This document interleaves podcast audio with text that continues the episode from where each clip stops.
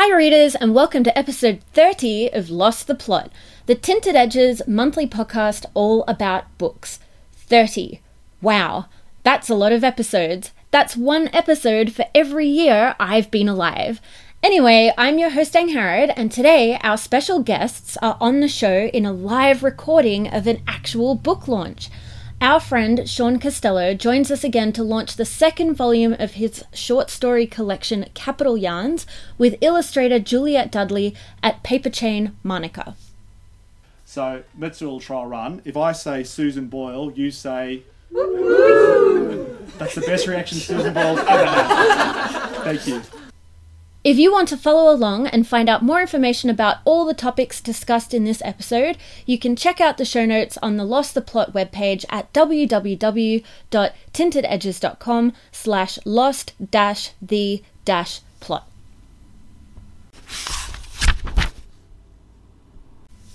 First, some updates. You might remember a couple of months ago I talked about the tragic vandalism of the O'Connor Street Library and how someone had generously donated not one, but two new libraries to replace the one that had been destroyed. Well, I'm very sad to say that there has been a tragic update someone has set fire to one of the new libraries and thrown it into the stormwater drain. It's a really high traffic area, but it just beggars belief why someone would burn a street library. And also, first time I thought, okay, maybe it could have been you know some there could have been perhaps some kind of explanation second time no okay th- these libraries are obviously being targeted Anyway, I haven't had a chance to see how the remaining street library is going, but I hope that the patrons of O'Connor aren't discouraged and that they keep visiting the library and sharing books. In other sad street library news, Todd Bol, the man who first came up with the idea of little free libraries, has died. There are over 75,000 street libraries registered with Little Free Libraries in 88 countries worldwide, which is an incredible legacy to leave behind. I haven't actually gotten around to registering mine with that website, though it is registered with the Street Library Australia website, so I think it is about time I did so.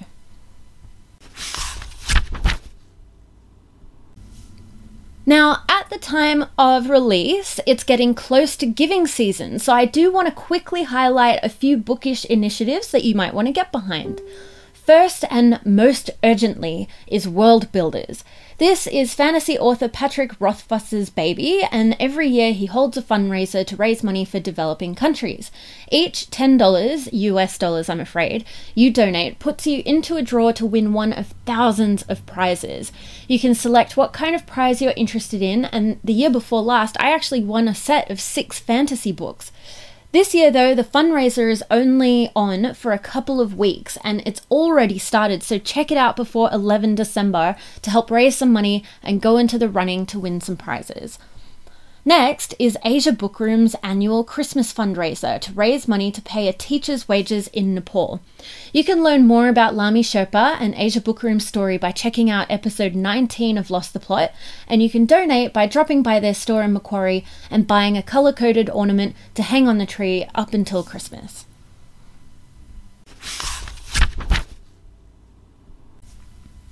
Plenty of book news from back in October, and I've got another episode coming soon, so I will leave November's news for next time.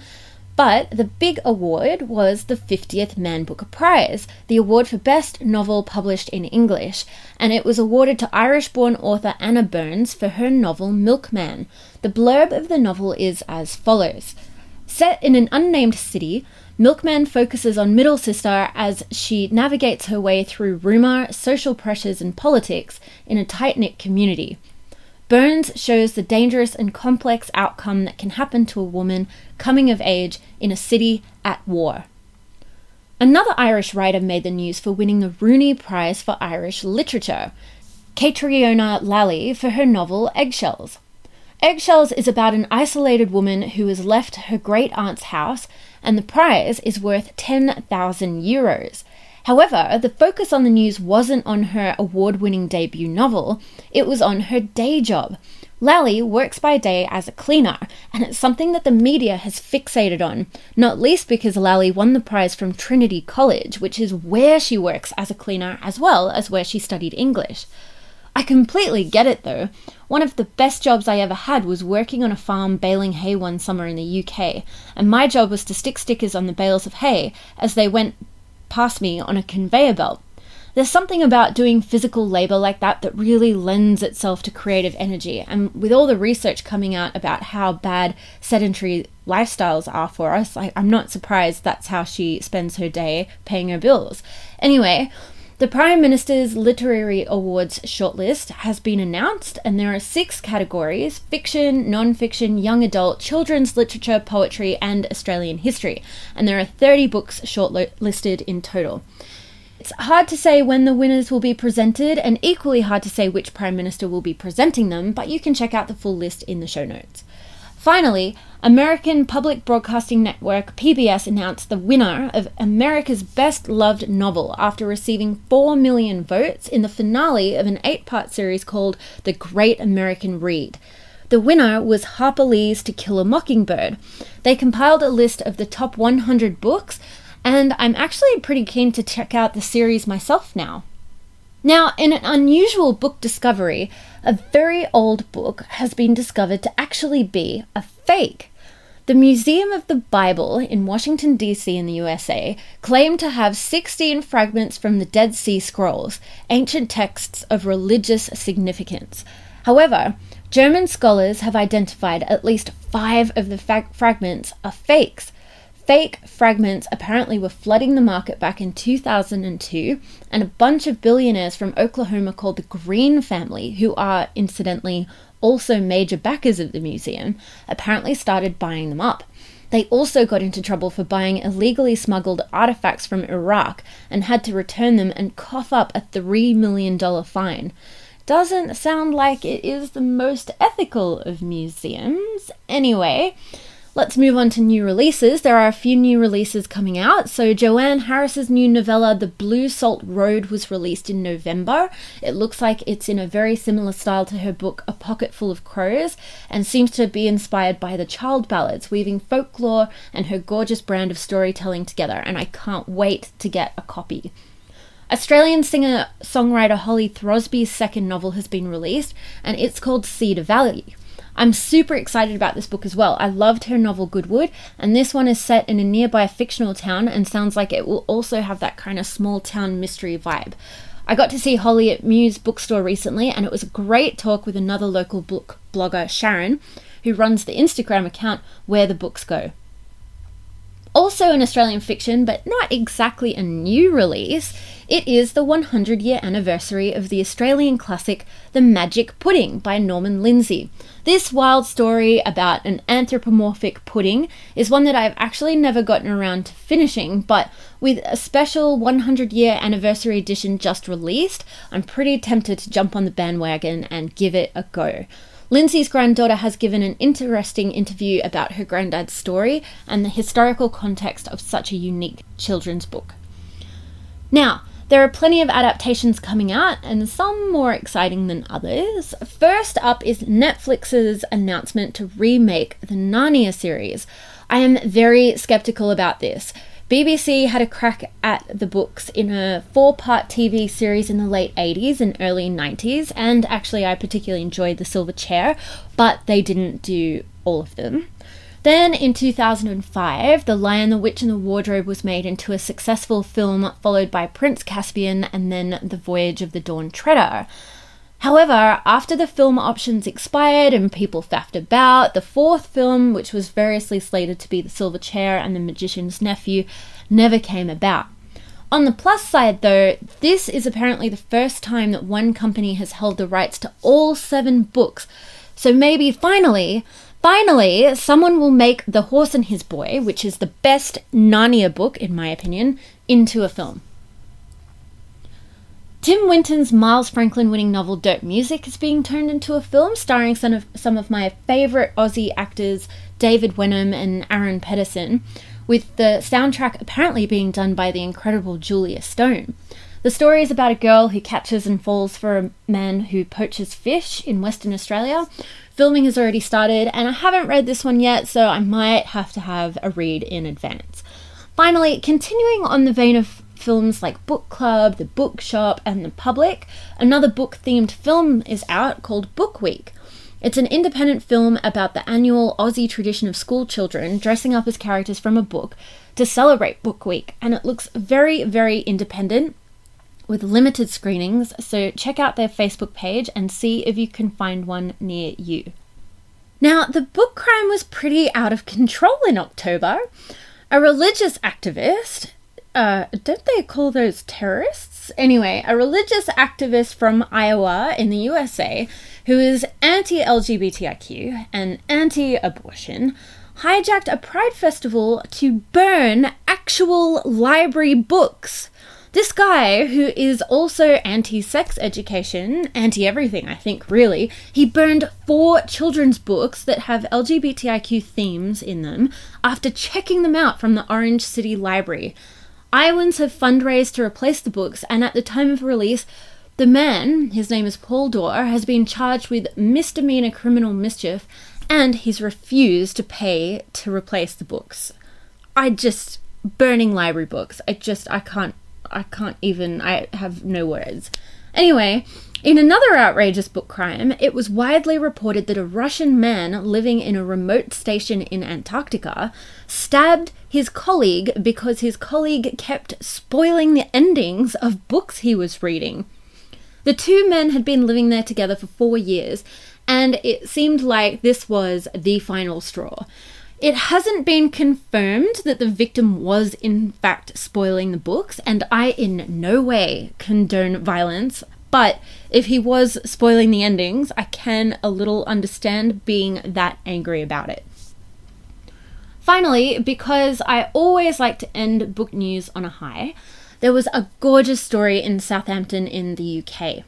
When a bookshop called October Books found itself unable to afford the rent after rent increases, they were forced to move their shop. The new premises was 150 metres away, and in order to move 2,000 books, 250 people rallied together to make a human chain and move the books by hand from the old shop to the new. Now, speaking of local bookshops, it's time for the main part of this month's podcast a live book launch in the local bookstore Paper Chain in Manuka.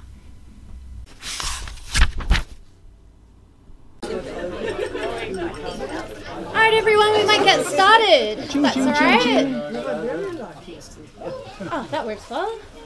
Alright, hi everyone. My name's Angharad. Um, I am a podcaster of the podcast Lost the Plot, and I also do the book blog Tinted Edges. And um, so we've got this evening we've got Sean Costello, who's obviously the author of Capital Yarns Volume Two, Woo! and we've got oh thank you, and we've I think got someone just injured themselves. yeah. You're not covered, so just let you know. Um, and we've got Juliet Dudley, who is the illustrator. Um, so just before we get started, I just wanted to take a second to acknowledge that we're on Ngunnawal country and pay my respects to elders past, present, and emerging. So um, I guess we might kick off in the style of Sean's podcast. So we, should, we should probably warn people we are recording tonight, so we'll be throwing open for audience questions, I think. But yeah, I was yeah, so I was going to say that. So um, we are doing a recording for my podcast and for Sean's podcast, and in the style of Sean's podcast, which is uh, basically you and occasionally your children and friends and often more than me. Yes. Yeah, yeah. Um, narrating them, narrating your short stories. So we thought we might get started with a bit of a reading from the new book, Volume Two. Cool. Thank you, Harry. Thank you, everyone, for coming, and thank you for all the wonderful support this book's had. I'm very grateful to you. As someone else um, said to me tonight, who's, who's in, been involved in a few um, crowdfunded books, it's our book. It's not my book. Thank you very much. So the story I'm going to read from you is a bit of a taster. It's on page 25 of the book. It's called A Susan Boyle Christmas Carol. Um, not, I'm not sure if everyone's aware, but generally my stories come about because someone has to nominate three items, and then I've got to weave those three items into a story set in Canberra. So, um, to try and have some audience participation, or as I think Juliet described earlier, drinking game uh, with a live audience. Um, I'm not going to ask you to scull your wine. What I'm going to ask you to do is, if I name one of the three items, you're going to hold me to account, keep me honest. I need you to make a bit of a sound to acknowledge that I've upheld my end of the bargain, and I've included one of the items nominating the story. I think, in the spirit of the front cover of the book, you should everyone should make an owl sound. Oh, that's a great idea. that's a great idea, Harry. Excellent. Yes. and we'll all collectively find out what sound an owl makes as well. so we can do a trial run. So the story I'm going to read is called A Susan Boyle Christmas Carol. It's Christmas, so it felt like an appropriate time to do it. And the items that were nominated for this story were a water tank, Susan Boyle, and a 10,000 piece puzzle. So do a run. If I say Susan Boyle, you say. That's the best reaction Susan Boyle's ever had. Thank you. So um, I'll pick the story up a couple of pages in just to, to, to, keep things moving. Basically, we've got a brother and sister having a bit of a fight at the back of the car. Things perhaps aren't going as well as they might for this family this Christmas time. Um, and the, the particular thing they've had a fight about is whether Santa Claus still exists. So that's probably the key fact to know as we come into this part of the story. Hours later, Tracy stirred in bed, unable to sleep. This new small room felt cramped and alien. Kevin's snores filled the air, as did the squeaking noise the air mattress made each time he rolled over. Fed up, she quietly rolled out of bed and tiptoed out into the lounge room. At first, blinded by the light, she at last saw Mum at the dining table, hunched over their old notebook computer. Over Mum's shoulder, Tracy saw a flow of numbers on the screen. As she moved closer, Mum clicked on an email message, staring at it for a moment before putting her head in her hands. Tracy knew Mum would be angry that she was up, but anguish filled her body and she put out a hand and gently patted Mum's shoulder. She looked up in shock, tears running down her cheeks. Tracy expected her to start yelling, but instead she wrapped her arms around her. As she buried her face in Tracy's arm, Mum did something even more surprising. I've done something really dumb, Trace, she said, giggling. Tracy's stomach churned. What? Mum pulled away, her face still red and wet. For the first time, Tracy noticed the wrinkles around her eyes, accentuated by her squinting to hold back more tears. I've bought a Christmas tree. They stared at each other before both simultaneously breaking into fits of laughter. It filled the room, echoing around the walls. Shh, Mum began, trying to speak through her giggles. You'll wake your brother. It felt good to see Mum laugh, to laugh with her. Why were you crying about buying a Christmas tree? Mum took a breath, trying to regain her composure because we can't afford it, kiddo. I should have done my maths before I did. Turns out we might have a Christmas tree on Christmas Day, but there won't be any lights on it. Tracy stared at her, confused. We won't have any power, Mum continued. I only realised after I ordered the tree on eBay that we can't afford the connection fee. They'll cut us off if we don't pay. Candles could be fun on Christmas Day, Tracy offered. Mum nodded. Yeah, that's true. We can't cook anything, but we can work that out later. It'll be a hot day. Maybe we can have a picnic. Tracy recalled a documentary she'd seen at school on deserts, and a sudden terrifying thought occurred to her. Will we have water? Mum smiled and nodded. Yep, even your mother can't stuff that up. The house has a rainwater tank. so, if nothing else, we can drink as much water as we like. The tree arrived just in time on Christmas Eve, in the rush to leave their old house, Mum had grabbed some random boxes and they discovered one of them held their Christmas ornaments. As was customary, after dragging the box containing the tree and the ornaments into the lounge room, their mother put on her favourite Christmas CD. Susan Boyle! Again? Really? exclaimed Kevin. It's fitting this year, Mum replied, smiling. It's called Home for Christmas, and that's what we are. This isn't our. Kevin began, but Tracy nudged him aside before he could continue. She glared at him angrily. It's better than the last place, she hissed quietly. Mum was swaying and singing the jingle bells and seemed not to hear. Kevin discovered a plastic ornament he had made. It featured the three of them, as well as a tall man with dark hair. Is it okay if this goes on the tree?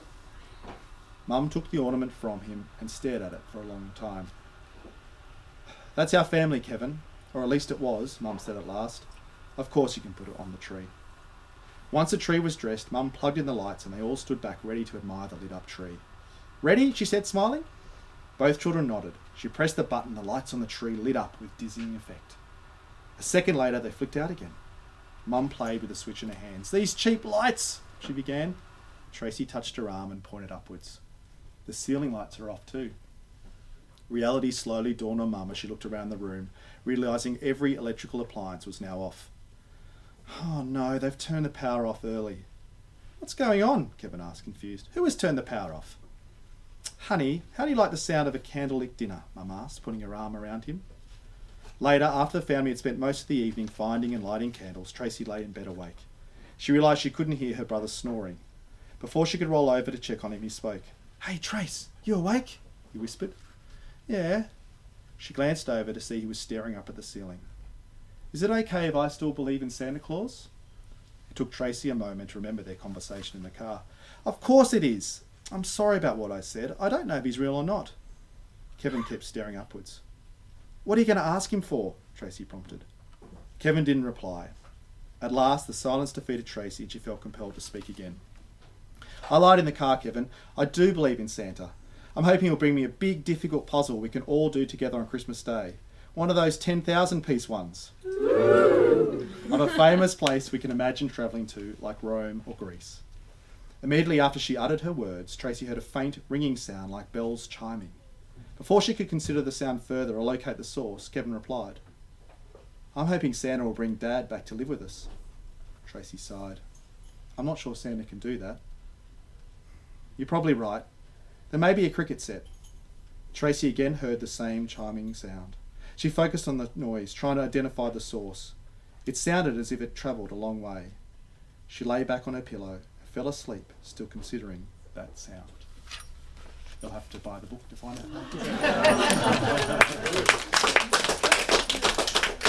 Thanks so much, Sean. So I think probably now I understand that your volume one of your book is basically sold out. Yeah, I've had a few people ask tonight. It basically Yeah. is sold out. So out. I have a copy. limited edition. No, copy. you can't have it. It's mine. Get your own. um, so I think looking at these two, they don't really look the same. Do you want to maybe tell us a little bit about some of the differences between volume one and volume 2? Sure. two? Well, one of the obvious differences is Juliet's awesome cover. Yeah. How cool is that? I know we're going to talk some more about how that came about. Um, the shape's different, obviously, as well. So, Yep. for those listening at home, uh, the first book is more of a coffee table square style book. Yep.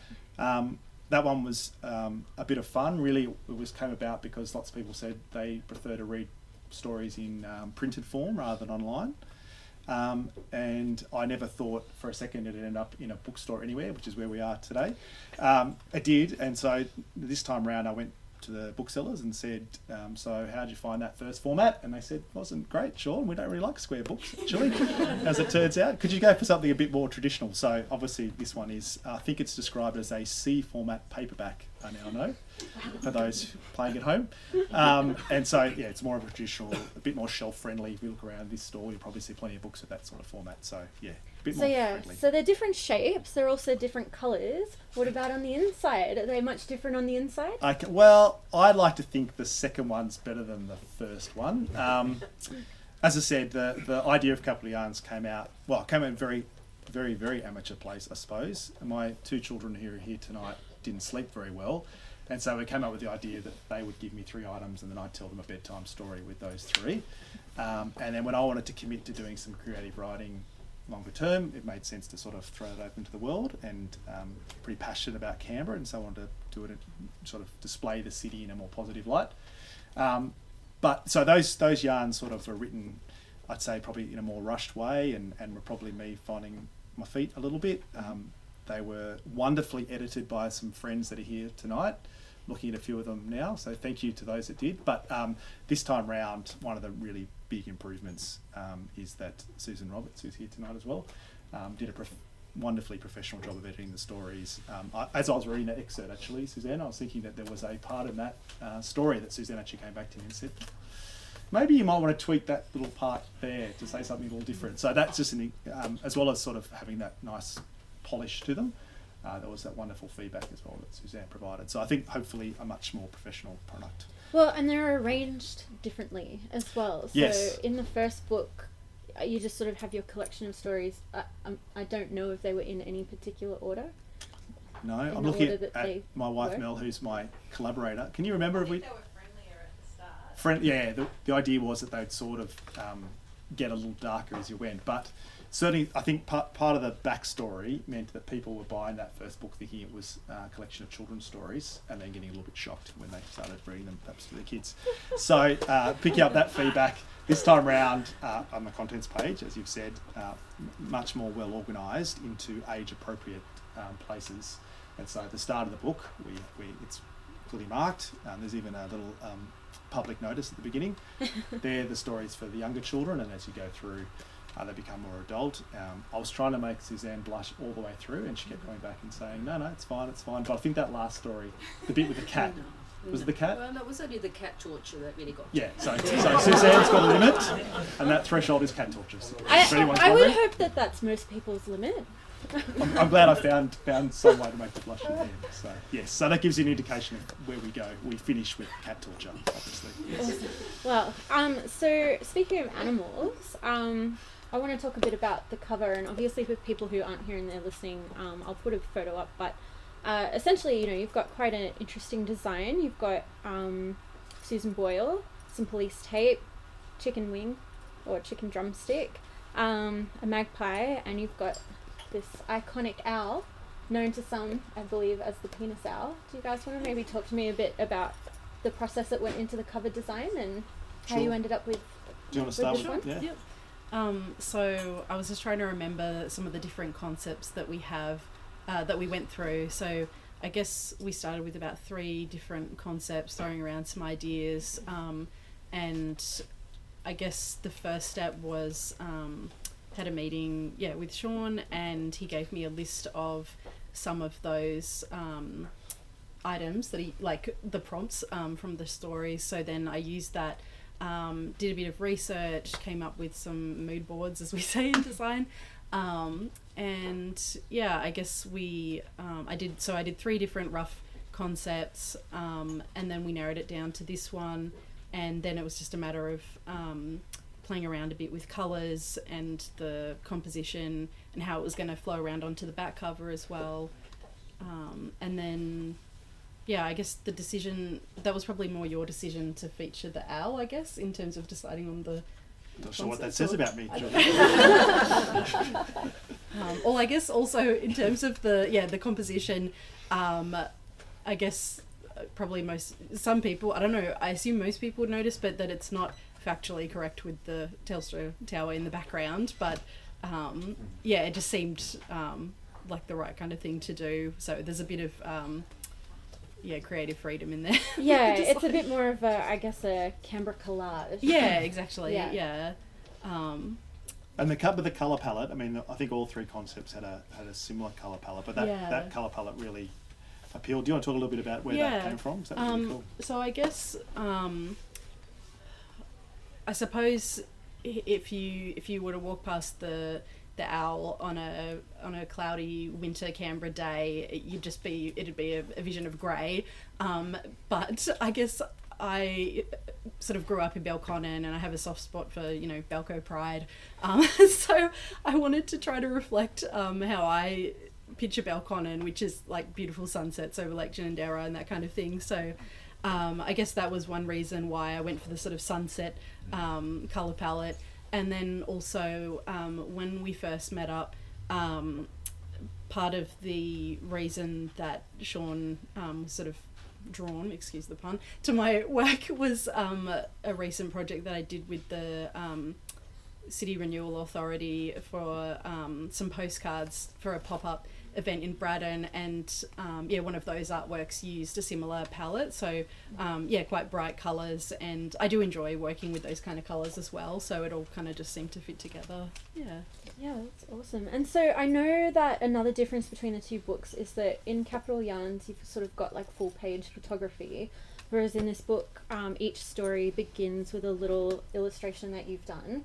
Um, do you want to just walk me through how you kind of decided on which illustration to do for each story? Yeah, so basically, um, I sort of touched on it a little bit earlier, but Sean gave me a list of. It was pretty much a list of potential Potentials, items yeah. that, that might come up, and and I, I almost did it um, sort of in, in one go. I just sat down. Um, so I- I forgot to mention this is all done digitally on the iPad with the Apple Pencil. So I work these days. I mostly work with um, like digital techniques, just because, especially um, for non-personal work when there's going to be um, you know several rounds of changes it's a lot easier to edit on the computer so yeah so i sat down on the ipad and i just looked at the list and i went through and i just basically did a bit of a brain dump and I'll, just did I'll hold up a lot Susan as sketches yeah so yeah you can see and and the result example. and the result was I, I think the result of doing it pretty quickly was that they came out as in a kind of like sketchy, naive kind of style, and I was really happy with that. Um, so bit like the writing. yeah, so um, that's basically that's basically the story behind those ones. Um, and I guess from the beginning, um, yeah, we talked about having the little chapter um, like motif, little icons, um, but just given that that's a different format and everything this time, yeah, Yeah, and I think a lot of them are quite, I guess, quite playful and Yeah. really kind of work together, especially the earlier stories that are very, you know, child friendly and child focused. Yeah. Yeah. I think also in the style, um, just because I saw the Stegosaurus as you were flicking through, Yeah. um, I I guess I tried to um, have a little bit of a sense of humour in, in some of them as well. Um, hence why I didn't like Susan Boyle, for example. I didn't try to beautify her. I just tried to yeah make it cartoonish and fun. So yeah, Yeah. So I guess speaking of a sense of humor, I do want to talk, Sean, a little bit about the, um, I guess the themes of the stories. So I, I did feel in volume one, uh, it generally had like a much more, trying to think of a way to say it. Uh, I guess a more positive, upbeat kind of vibe. Whereas volume two, I think, um, it it, it does feel like it's got a little bit of a different flavor. Do you want to kind of talk to us a bit about, I guess, the overall vibe of the book that you were going for? Yeah, um, I remember we had that conversation on your podcast, and you said it, you had an uplifting vibe, and I was Yeah. disappointed when you said that. So maybe, maybe you Oh, challenged that me to be darker. disappointing. Um, okay. I think probably the first one was a bit of a. I'd, I'd participated in um, a Human Brochure campaign for Visit Canberra, which was about promoting Canberra online. And I think the first one maybe had a little bit too much of the. Canberra Pride's good, but you can go over the top. and so this time I wanted to be a little bit more um, interesting, I suppose, tell more Yeah. interesting stories. And I think to make short stories interesting, sometimes they have to have that sort of darker edge to them. So I was probably concentrating more on the sort of themes and writing and less on the promoting of Canberra than probably the first one, which might be why it's got that different feel to it. Yeah, I think I, I definitely felt like in volume two, it's a little bit more about the people and their stories rather than, I guess, the place of Canberra. Yes. Um, yeah, and I did feel, uh, actually, I guess in terms of story structure, I felt like you were a bit more adventurous in some of the ways that you told your story. It wasn't necessarily like the linear, um, you know, text, text, text, end. But you, you know, one of them, I think, uh, it was actually one of my favorites. Actually, I think it's "Listen for the Conspiracy Theory," where it's sort of told with bits of random documents and stuff, and you kind of have to extrapolate from because everybody is sort of writing letters or writing correspondence to this man, and you never hear the man's voice, but you get a real strong sense of what his story is and what's been going on. Um, yeah, I yeah, so do you feel uh, definitely, definitely trying to be a bit more adventurous, try different things. Yeah. Um, I think the characters still try to be very um, Canberra people, yeah, but um, probably yeah, less less promoting the place and the, the, the sort of um, iconic things that they might interact with, and more um, just trying to paint characters that live in Canberra, the sort of people live in Canberra, a whole lot of different sorts of people that, that call Canberra home, but always probably trying to overcome a little bit of the stereotypes. There's no you know politicians in here. Um, there's not much happening in Parliament House. Trying to trying to tell the story of the things that happen day to day in, in the city more so than the things you might see on the national news. yeah, yeah. I think another one of my favorites was um, "Hey Sister." I really enjoyed, and I, I, th- I thought, um, I don't know, I, like I guess I thought that story in particular was again a little bit more subtle and a little bit more And it's probably a bit dated now, so there's a twist at the end of that story, which isn't quite a twist anymore. But I wanted to include it because I did, I liked it as a story, and it's sort of a, sort of nice to capture. I don't want to give the ending away, but a particular time in Australia and New Zealand's relationship, perhaps when New Zealand was a little bit further in front of us on some things, and so Yeah. it was sort of um, nice to play with that relationship. The person who requested it was a um, person who grew up in Wellington and then moved to Canberra, and so Oh, she had quite a unique take on the two cities, and so trying to explore some of that things we have in common and and things we um, didn't have in common at the time the story was written. Because and that one had five items. It did, yes. Which was was you an extra special because I was I was actually um, trying to make my holiday to Wellington tax deductible. No, I was going I was going on a holiday to Wellington, and I and I just said you know I'd love to hear from anyone in Wellington or in Canberra who'd be who'd be willing to nominate a few extra items and give me give me something which is very Wellingtonian. Yeah. Um, and so she threw in a few extra ones, and they were her favourite things that she remembered from Wellington. So, for those that have been flying flying down, um, uh, the the mountainside in uh, in spaces no wider than your car, and mountain biking, and the red cable car that goes up to the Botanic Gardens, and Bell Shakespeare in the Botanic Gardens. So. Those were things that were favourite for her in Wellington, and so they're weaved through the books. That's the only sort of non-Canberra one, but there is definitely a very. It's called Hey Sister, and it's about the sister relationship between Wellington and Canberra But it did start in Canberra. started in Canberra and and sort of alludes to a finish in Canberra, perhaps. Yeah, Yeah. yeah. And so I guess you've got volume one, you've got volume two. Do you think there'll be a volume three? I- didn't think there was going to be a volume two. I didn't think there was going to be a volume one. So Right, I don't okay. know. Thank, so thank everyone for making volume two happen. Um, maybe we'll see. I, I like writing. I I um, have no illusions that I should give up my day job. Um, and my boss is here, so it's okay not to give up my day job. Um, but Depends um, how many copies she buys. might be a sign. um, uh, but I, I enjoy writing, so I'll, I'll I'll keep throwing them out there, and if there's enough good ones for another volume, that'd be that'd be great. yeah, and are you guys working on anything at the moment? Any more future collaborations, maybe? No, that could be fun. Yeah, why not? Yeah. we should talk. Is Juliet, have you got any big projects in the offering that you want to? Um, oh, so I work as a graphic, des- like I run my own graphic design and illustration business. So I've always got um, graphic design sort of client work. I'm just trying to think. If Po- can- Poyo Studio. Yeah, I was going to say Yeah. that. That was on my list. Oh, I'm yeah, sorry I didn't get alright. there. The writing was too Um, small. I'm just, yeah. You've I'm moved to just, some new space. Yeah, Derry so moved into um, Keep, which is a co-working space out at Dairy Road. So there's a bunch of other yeah photographers, designers, and other creative types out there. So that's going well. Um, I'm just at the moment I'm trying to just wrap up everything for this year. So I haven't really thought too far ahead into next year, but uh, I've. I've always got I've got a perpetual mental list of all these side projects that I want to do, so it really just depends on which one becomes available into my schedule first. So yeah. Are you're going to be doing any writing over the summer holidays, do you Um, think? I think I think you might be alluding to a um, manuscript for a novel that I have, Harry. Thank you I for may, I me a couple be, of times on I that. may be alluding to that. Yeah, so I will be probably cleaning that one up, um, and um, and thank you for reading it for me as well, um, and seeing where that goes. Um, that's a that's a um, a sort of different project set partly in Canberra and partly in the Snowy Mountains, um, bringing together lots of family histories, my sort of heritage and that, that Italian and um, and growing older and, and thinking back to our to younger days, and so yeah, I look, I'll keep polishing that up and, see where that goes. Be nice, yeah. Um, so, does anyone from the audience have any questions for Sean or for Or? Juliet, or for Harry.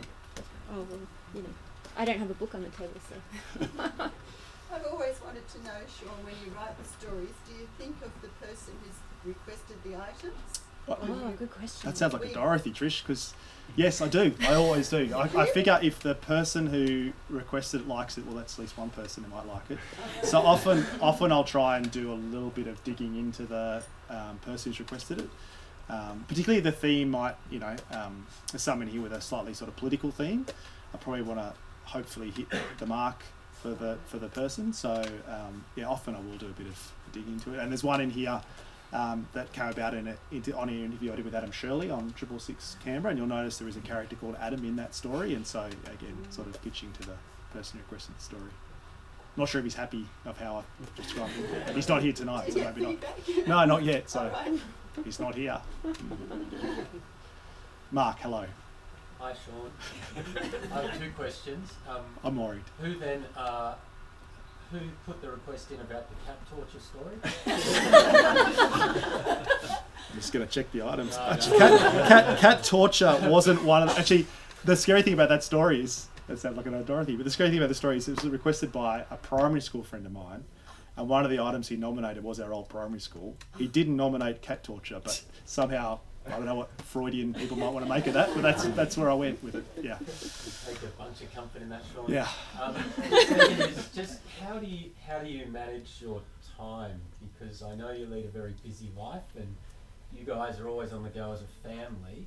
How do you discipline yourself to actually get the time to be creative uh, and get this all out? Are you like me and you just sacrifice housework? My family won't want to hear that. No, no, no chance. My family are very supportive, and they're all here tonight, Joss and Brie and Mel, so that helps. Give me that time. Um, it is using a different part of your brain to work. Um, I've just had the novel came about because I've just had six months long service leave, which um, public servants are lucky enough to have. So um, that was just I didn't think I could write a novel and work, and so I just threw myself into that for six months. Um, but for a short story, um, what I try to do is just set aside a chunk of time.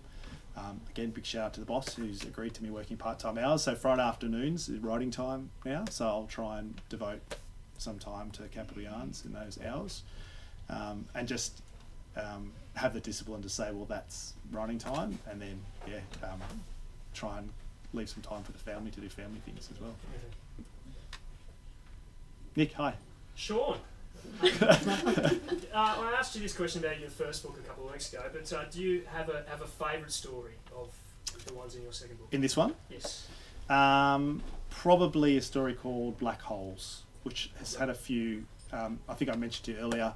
Nick asked me what the oldest story in the book was, and I think it's probably that one. It's been around for a while, and it's been edited and re-edited and refined over the period. But um, I, I probably judge them by what I have in my mind when I start out to do, and sometimes I don't go anywhere near that, and that's the ones that you know end up on the floor.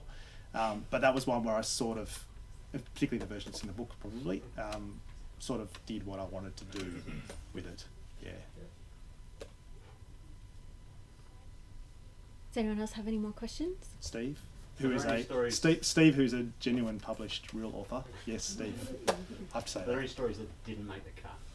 Yeah, look, um, and my so I sort of had two editors of this book. Suzanne was the was the um, final formal editor, but my wife Mel, who's trying not to draw attention to herself now, um, was was the first collaborator. Um, and I should say that's what's really cool about this project is that I feel like it, the best thing about it is that even the stories are crap. Um, it's cool to collaborate with people like Harry and Juliet, Suzanne and Mel and others, and all of you, and those who requested the stories.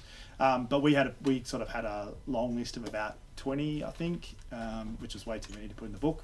And then we try to just try to find some enough, as Harry said, difference and interesting and experimental structure of the story, so they were also. I think we've decided over sixty written. Is that right? Yeah. 13, yeah, yeah. Uh, I think about 14 in the last one, yeah. So so half of them end up on the ground. And often that might be because there's they're too samey, you know, too same in structure, too same in themes. They're just not very good. Yeah. yeah. How, what do you do? How do you, how many stories have you get got on the floor? The editor comes back and says, "This is crap." Can I recommend Suzanne to you? Depends if she publishes it, Yeah, the yeah. anthology. Yeah, editor. I think. Did you have a question at the back? I was. You've had a lot, obviously a lot of three items thrown at you, and they, there's often a discontinuity between the three items, which people. I- like I think to- people- to select. Yes, I What's think been your biggest challenge? I well the one I just probably read. Um, I I always feel like the water tank in the Susan Boyle story doesn't quite doesn't quite fit. shoehorned It's a bit there. shoehorned in. So the, the puzzle often so, so usually what happens is I get the three items and one of them will spark a little idea and then off I go. Sometimes there's one in here called Delusions of Grandeur, which I had that idea had bounced around my head for a while and I was just trying actually trying to find items that fitted, but that's unusual. But yeah, so the Susan Boyle one, Susan Boyle, Susan Boyle CD, Christmas, great, let's go with that. Ten thousand piece puzzle, that's a Christmas present, great, let's go with that. Well, what do I do with this water tank now?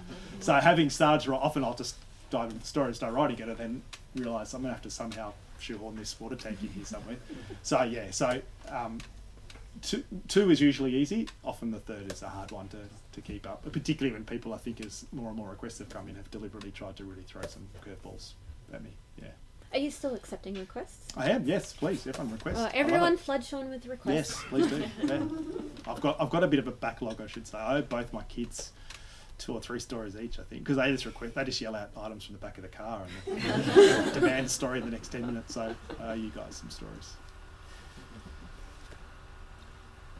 Children's stories, Sean, are you going to do those separately or the, the ones that you did last year about Father Christmas and some of the other ones? Yeah. So this has got a thanks, Mum.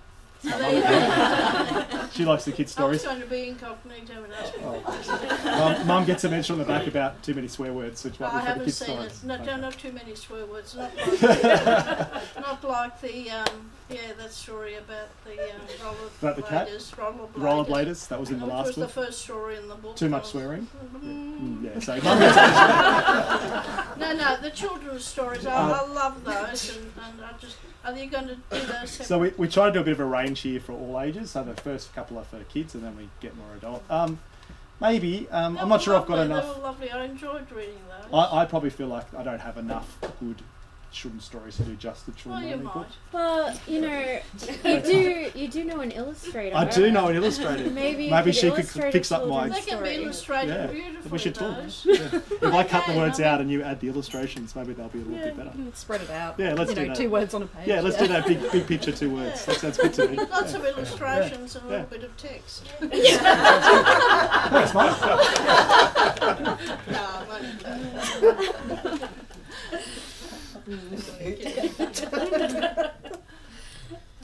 Uh, so, did anyone else have any more questions? Sean, are you going to be signing some books? I books will be for signing people? books. Please come see me. Um, the, the instructor at Paperchain is if you just post signage, can take it up to the register. Um, they would be grateful for that. But yeah, love to sign. Thank you. Please, there's more wine and food and um, enjoy. Thank you all for coming. Thank you for your support.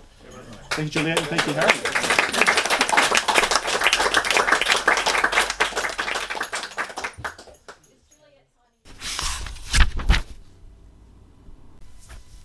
That was author Sean Costello and illustrator Juliet Dudley at the live book launch for Capital Yarns, Volume 2.